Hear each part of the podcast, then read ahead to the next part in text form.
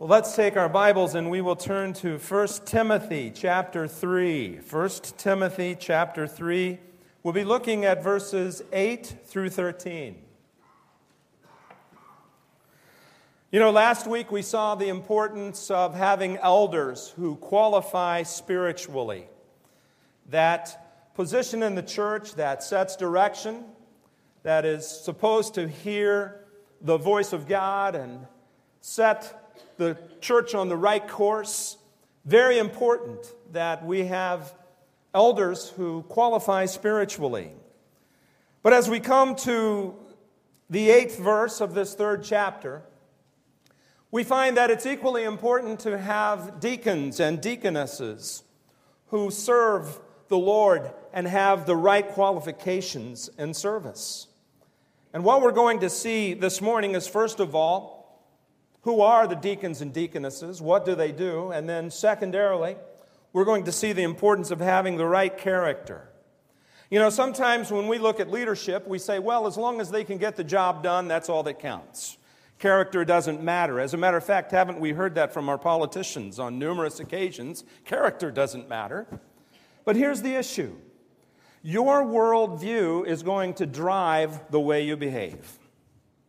And if you don't have the right character, you can have all of the capabilities, all of the gifts, all of the talents in the world, but if there isn't the right character to back that up, you're really not accomplishing anything. And that's particularly true when it comes to the Lord. God wants people of character who serve Him and who serve His church body. And that's what's brought out in this passage of Scripture. Now, when we come to the eighth verse, we first of all see this term deacon mentioned.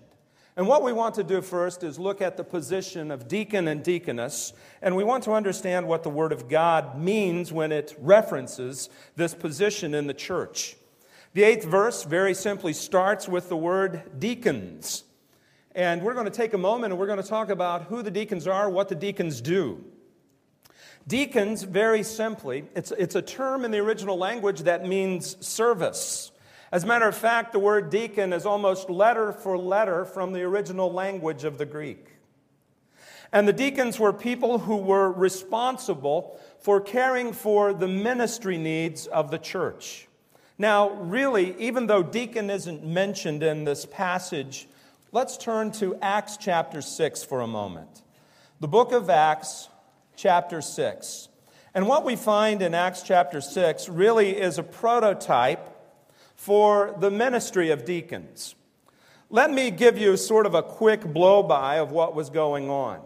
According to the sixth chapter of Acts, it says that the disciples were increasing in number, and there were a number of Grecian Jews, and there were also Hebraic Jews. And basically, what was happening was this the Grecian Jews were complaining against the Hebraic, and Hebraic Jews were complaining against the Grecian. And the issue was this widows. One felt slighted by the other, and so there was this huge brouhaha that took place in the church because of the distribution of food to the widows. So the second verse of Acts chapter 6 says this so the twelve gathered all the disciples together and said, It would not be right for us to neglect the ministry of the word in order to wait tables, in order to serve these needy people. We can't do that and do the other responsibilities that we have. So, what was their solution? Verse 3 Brothers, choose seven men from among you who are full of the Holy Spirit and wisdom and we will turn the responsibility over to them, and they will give, and then we will give our attention to prayer and the ministry of the word. So here's the idea the apostles identified a need in the church, a ministry need. Now, rather than them going and doing all of the work, all of the ministries of the church themselves, and being run ragged to where they couldn't spend time in preparation of God's word or in preparation of prayer, the solution was this find people to carry out the ministry area that they identify as need. And those were the first deacons. They were responsible for serving the church body. And they're identified for us right here in the book of Acts, chapter 6. That's why the scripture shares with us a, an important need when it comes to those who carry out the ministry of the church, those who are on the front lines and even behind the scenes. And that again is why we emphasize this third verse of Acts chapter 6. Brothers, choose seven men from among you who are known to be full of the Spirit and wisdom. In other words, they have a spiritual character. And then they will take the responsibility over, and the apostles will work on the ministry of the word and the ministry of prayer. So, deacons are people who serve the church body. And the idea is this deacons and deaconesses are very important. They're important to the church body because they're on the front lines. They're the ones that get it done. They're the ones that see that ministry is carried out. And that brings us to our next point. What is their function in the church? When we look at the term deacon and the ministry of a deacon, we find a counterpart in the Jewish synagogue. The Jewish synagogue had a person who was responsible for seeing to the synagogue being maintained, seeing to some of the various work that was done through the synagogue being carried out into the community. And these people had really a counterpart relationship with what the deacons do in the church. So when we look at deacons in the church, basically they have the responsibilities of caring for the finances of the church, caring for the maintenance and the care of the church, caring for the people type ministries where they would take food and where they would visit and where they would care for the members of the church. All of those are responsibilities of deacons and deaconesses. Now, notice I keep using this term deaconess. Some of you might wonder, well, now, Pastor, I've seen deacons. I saw in Acts chapter 6 where it says that they were to choose men full of the Holy Spirit. Why do you use that term deaconess? I use the term deaconess because the Word of God uses the term deaconess. So let's look at where this is used. In Romans chapter 16, there's a woman named Phoebe. And notice the NIV translates this a little bit differently. It says, I commend you our sister Phoebe. Now, they just say a servant. They take the literal translation of the term deaconess and they make it servant. But if we look in the original language, really what it's saying is this I commend to you our sister Phoebe, a servant of the church in Cenchrea. And I ask you to receive her in the Lord in a way worthy of the saints, and give to her any help she may need from you. Now, look at what she did. For she has been a great help to many people, including me. So, Phoebe was a person who was involved in service, she was involved in ministry, and she was identified as a deaconess. And I think it's important that we understand that work and that ministry.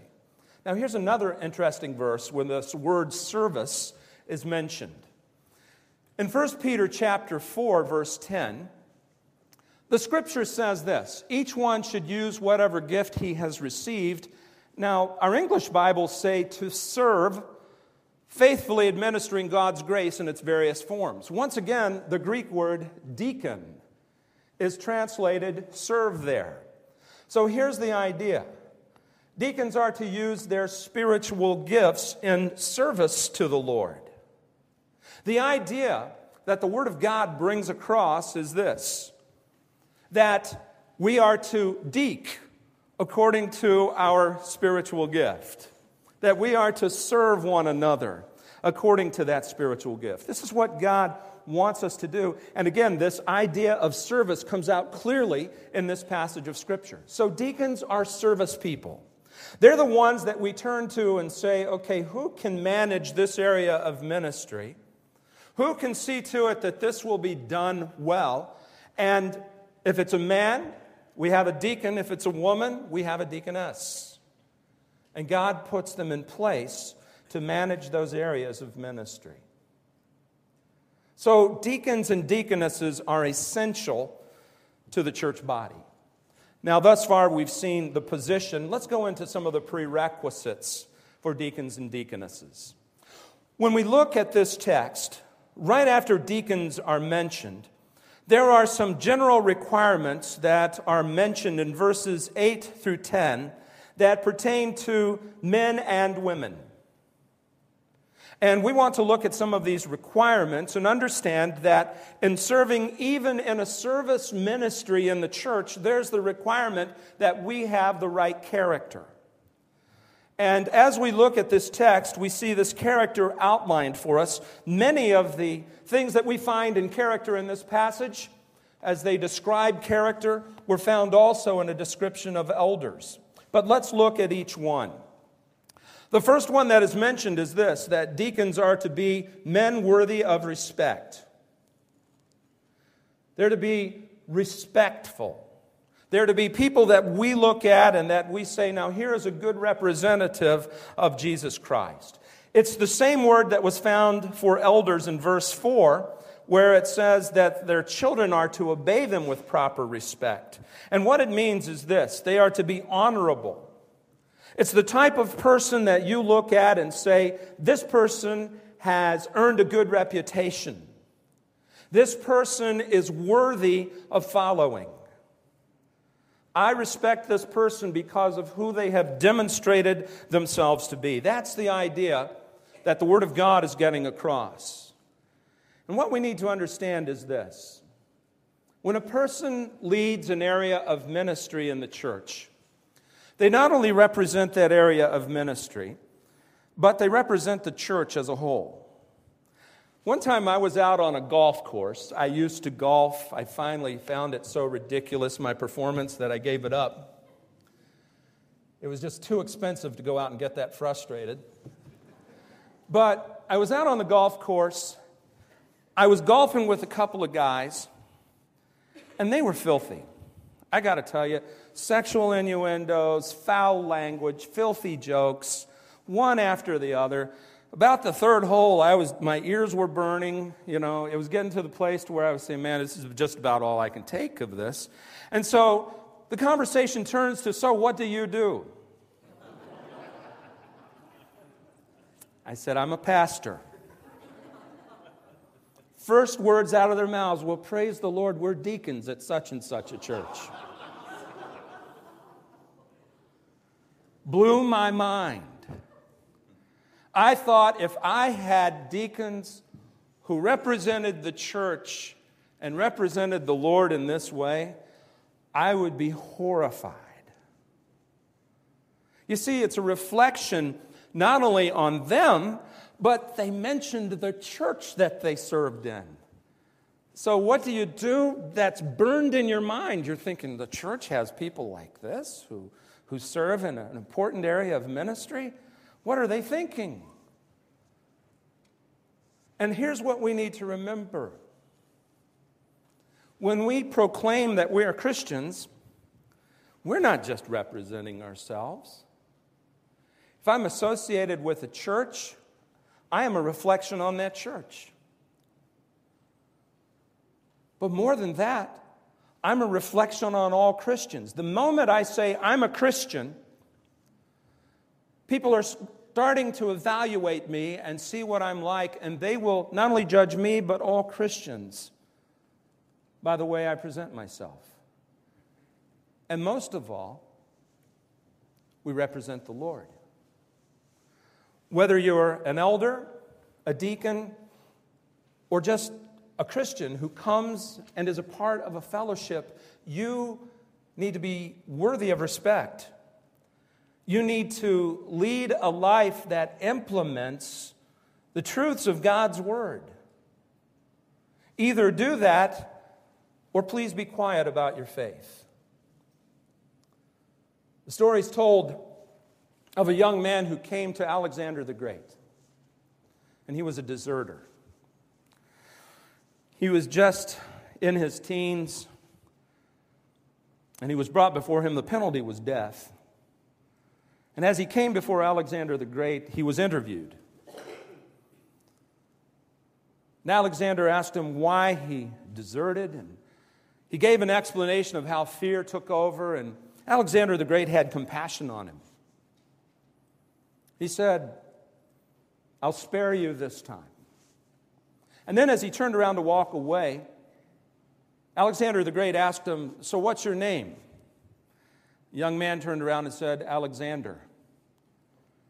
And Alexander the Great looked at him and said, Either change your name or change the way you behave. And really, as Christians, we need to understand that pertains to us. If I call myself a Christian, I should live a life that is worthy of respect, that honors the Lord. If I am identifying myself as a follower of Jesus Christ, I should have a life that backs it up. And that's certainly true of church leaders.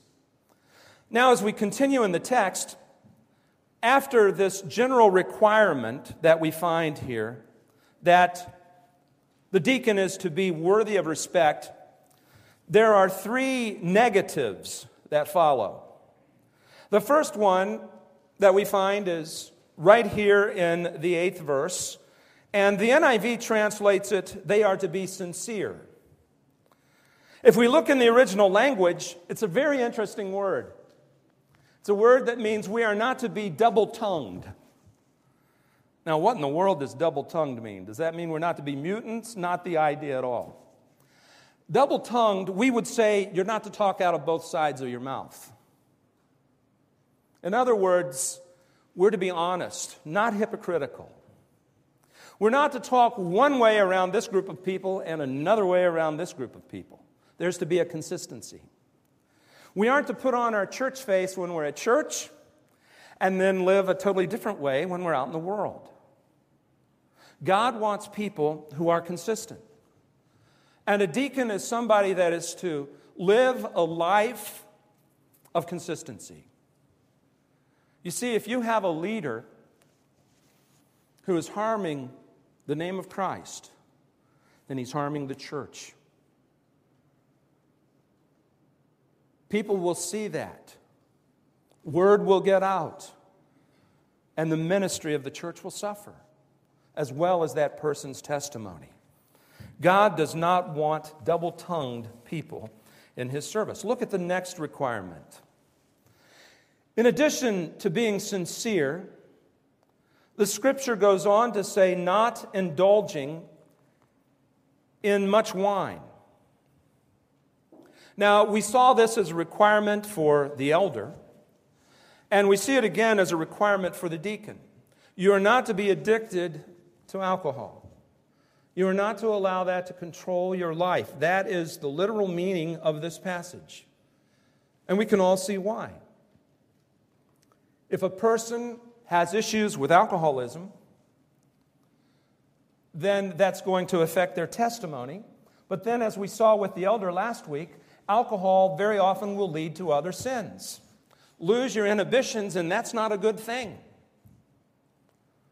When you allow yourself to make decisions, to have activities under the influence of alcohol, they're not good decisions, they're not good activities.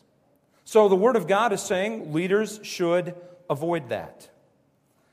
And then look at the next requirement not pursuing dishonest gain. Now, I saw one translation that actually rendered this not repulsively greedy. And here's the idea Deacons very often have responsibility over the purse strings of the church. So, suppose you have a greedy person who's in charge of the money. They might say, okay, here's one for the Lord, and one for me, and one for the Lord, and one for me. They may be tempted to fall into theft, right? So, if you have a greedy person, that can be dangerous if they're in charge of the finances. But secondarily, there's something else. If you have a greedy person, they may not be ministry minded. The church is not a business. We're not here to amass a huge savings account so that we can look at our investment and say, we have a lot of money as a church. That's not the purpose of the church, to be a bank, to have a lot of money. We are a faith operation. Now, I'm not saying be unwise and spend all of your money and live offering to offering. You're foolish if you do that. But by the same token, a responsibility of a deacon in handling the finances of the church is to make sure that actually something is being done in the area of ministry. That we are caring for the ministry of the church, that we are aggressively pursuing the spread of the gospel through our finances. It's a huge responsibility. And that's why the Word of God cautions against one who would be greedy. The Word of God is telling us to be careful.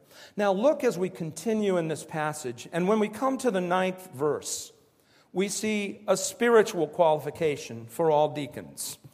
They must keep hold of the deep truths of the faith. Now, what the scripture means by that is this they have to have a familiarity with the doctrines of the Word of God. Now, this is the counterpart to the elders who are to be apt to teach. Here, the deacons are not required to teach, but they are required to have an understanding of these deep truths. In other words, they're to be students of the Word. They're to look into what the Scripture says. They are to understand what the Word of God teaches pertaining to salvation, pertaining to prophecy, pertaining to many of the doctrines and the teachings of the church. God wants them to have that grasp, that understanding. But I want you to look at the last part of that ninth verse. They hold these, they keep them. And notice it says, with a clear conscience. What the scripture is saying there is this not only do they look at what the Bible says, but they do what the Bible says. How do you have a clear conscience when it comes to the Word of God? By doing what it says. Your conscience is a special gift from God that allows you to look at something and say, hey, that's not right. I need to move away from that. I need to not do that. Your conscience is triggered by the Holy Spirit. And the Holy Spirit takes the Word of God and He works in concert with your conscience so that when you are looking at the opportunity to do wrong and your conscience goes off and says, hey, wait a minute, cut it out, we need to listen. Holding to the deep truths of God is meaningless if there isn't a conscience behind it that says, I will follow what the Word of God says. It's pointless. Just because you can pass a theological exam doesn't mean that you're in the right place with God. What do you do with the information you have? Do you hold to it with a clear conscience? That's what the Word of God asks us. And that's what the deacons are to be, as this verse reveals. Now look at the 10th verse. They must first be tested and then, the, if there is nothing against them, let them serve as deacons. Now, when it says here they must first be tested, the scripture isn't saying administer a theological exam, give them a personality profile. That's not the idea. The word that's translated tested is a word that we find many times in the scripture that means that you assay something. You look at it and you see the percentage of ore. If you're assaying a piece of gold ore, you want to see, okay, how much of this is pure gold and how much of this is other stuff. To assay a person means you look at their life. We're not going to find perfection, okay? But we want somebody who demonstrates some degree of consistency in living what the Word of God says. And so there's a requirement of the church, not that we look at people and judge them, but in the sense that we look at them and say, do they have the spiritual qualifications to lead in this ministry? And here's the caution to the church don't just grab a warm body and put them in an area of leadership. When we do that, we suffer. A person needs to be spiritually qualified and called of God to serve. And just having willingness and an ability aren't enough if there isn't a life that backs that up. And so that's what the Word of God is teaching concerning the deacons. Now, when we come to verse 11, We find that the NIV does a little bit of interpretation instead of translation. In the NIV, it says this In the same way, their wives are to be women worthy of respect, not malicious talkers, but temperate and trustworthy in everything. Now, what the NIV translates as their wives, they're supplying some words. First of all, the word there isn't in there. Secondly, the word wives is a Greek word that can be translated wives or women. I think the New American Standard Bible did a superior job in translating this because it says this Women must likewise be dignified, not malicious gossips, but temperate, faithful in all things. Now, I believe the Word of God is talking about women deacons, and there are several reasons that I believe that. Let me share a few of them with you. First of all, we already looked at this verse. In Romans chapter 16, Phoebe is mentioned, and she is identified as a deaconess of the church. Secondly, look at the eighth verse. In verse 8, it says, Deacons likewise are to be men worthy of respect. Then look at verse 11. Now, the NIV translates it in the same way. Literally, in the original language, it's the same word that's used in verse 8. Likewise, the women are to be women worthy of respect. What it's doing is setting something up. It transitions from elders to deacons, and now I believe it transitions from deacons to lady deacons, deaconesses. Secondly, I find it interesting that deacons' wives are mentioned here, but elders' wives weren't mentioned. Why would the text set a higher bar for deacons than for elders? This must be referring to women deacons. And so, those things taken together, along with the fact that when we look at early church documents, many of the church fathers mention deaconesses that all taken together, it's a pretty compelling argument that this passage is talking about deaconesses. So, what does the scripture say about deaconesses? First of all, like their male counterparts, in the 11th verse, they are to be worthy of respect. We won't rehash that, but just understand that that's a requirement. Secondly, when we look at this passage, it goes on to say, not malicious talkers. Now, I like the idea of the word slanderous. As a matter of fact, this is a really interesting word in the original language. When it talks about them not being malicious talkers, malicious gossips, the Greek word that's translated malicious talker in this is a Greek word that's diablo. Anybody know what that is in Spanish? Devil. She's not to be a she devil. No, that's not the idea. The scripture here is talking about someone who is adversarial. The devil means the adversary. And so they're not to set themselves up as the adversary to everything. They're not to run things down. They're not to get a critical spirit. The deaconesses are to be careful not to allow that to be something that is descriptive of them. And we can see why. If you have a leader that has a critical spirit, that runs down the ministry of the church, they are poison to the church ministry. They can do damage and destruction that is irreparable. So the Word of God is warning against that. Next, they're to be temperate. The Scripture shares with us the importance of temperance. We saw it with elders.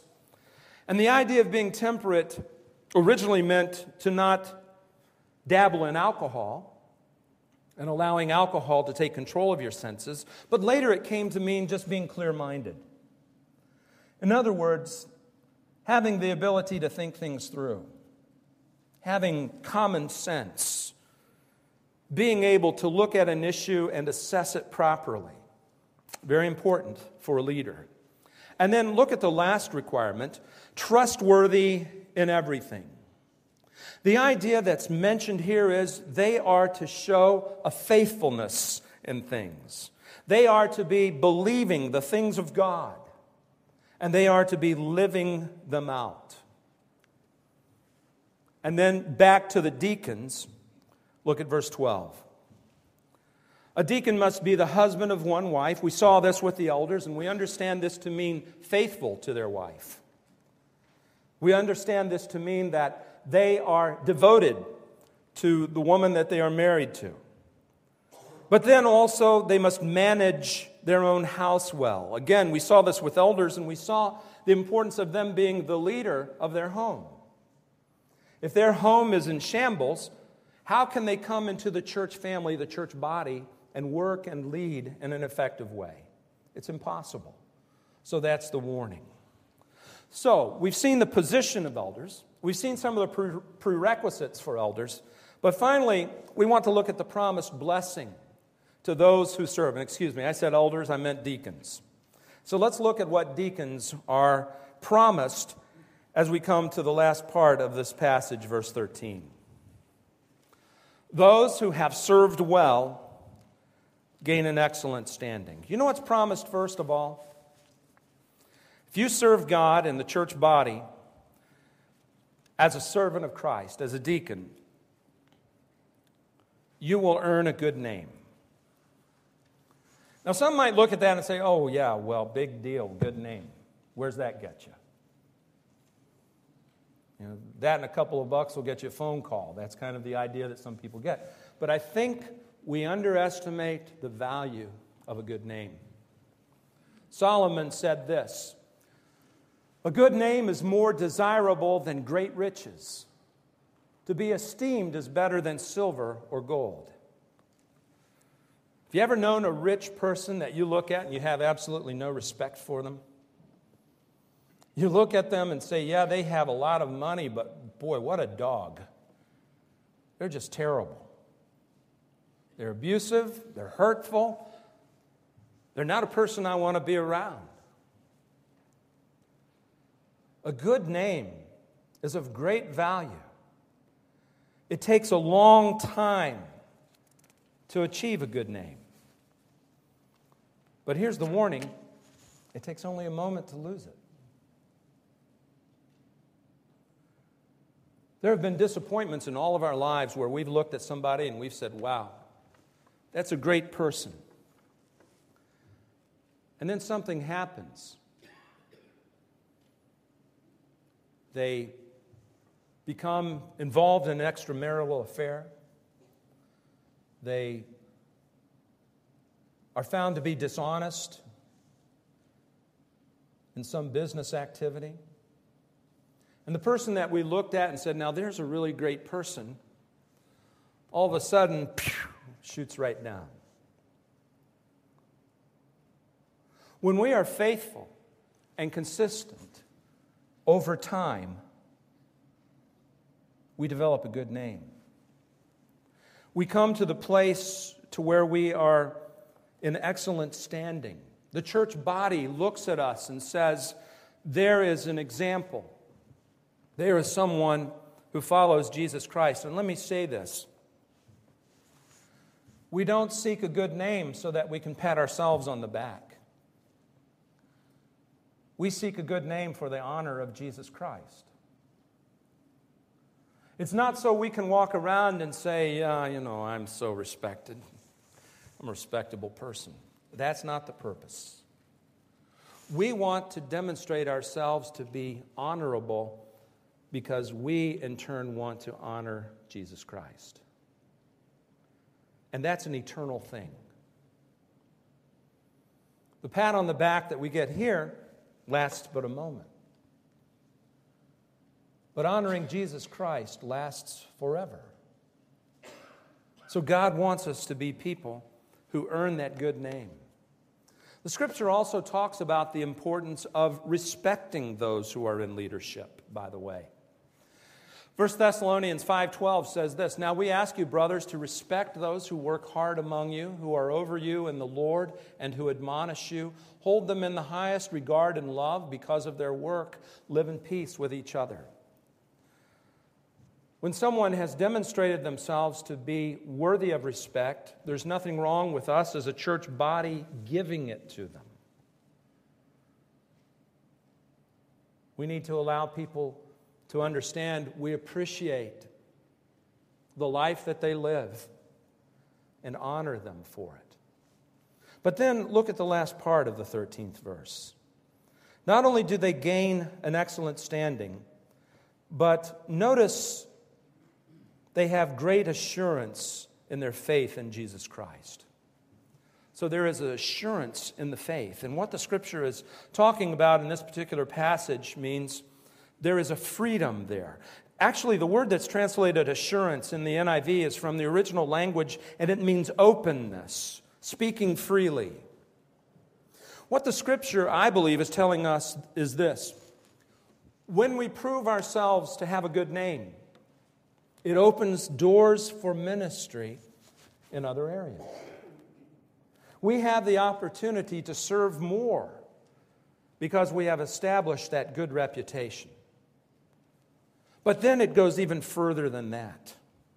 This idea of assurance also carries with it the idea of the assurance of our faith in the sense that as I see God at work in my life, and as I see God work through me into the lives of others, it deepens my faith in Him.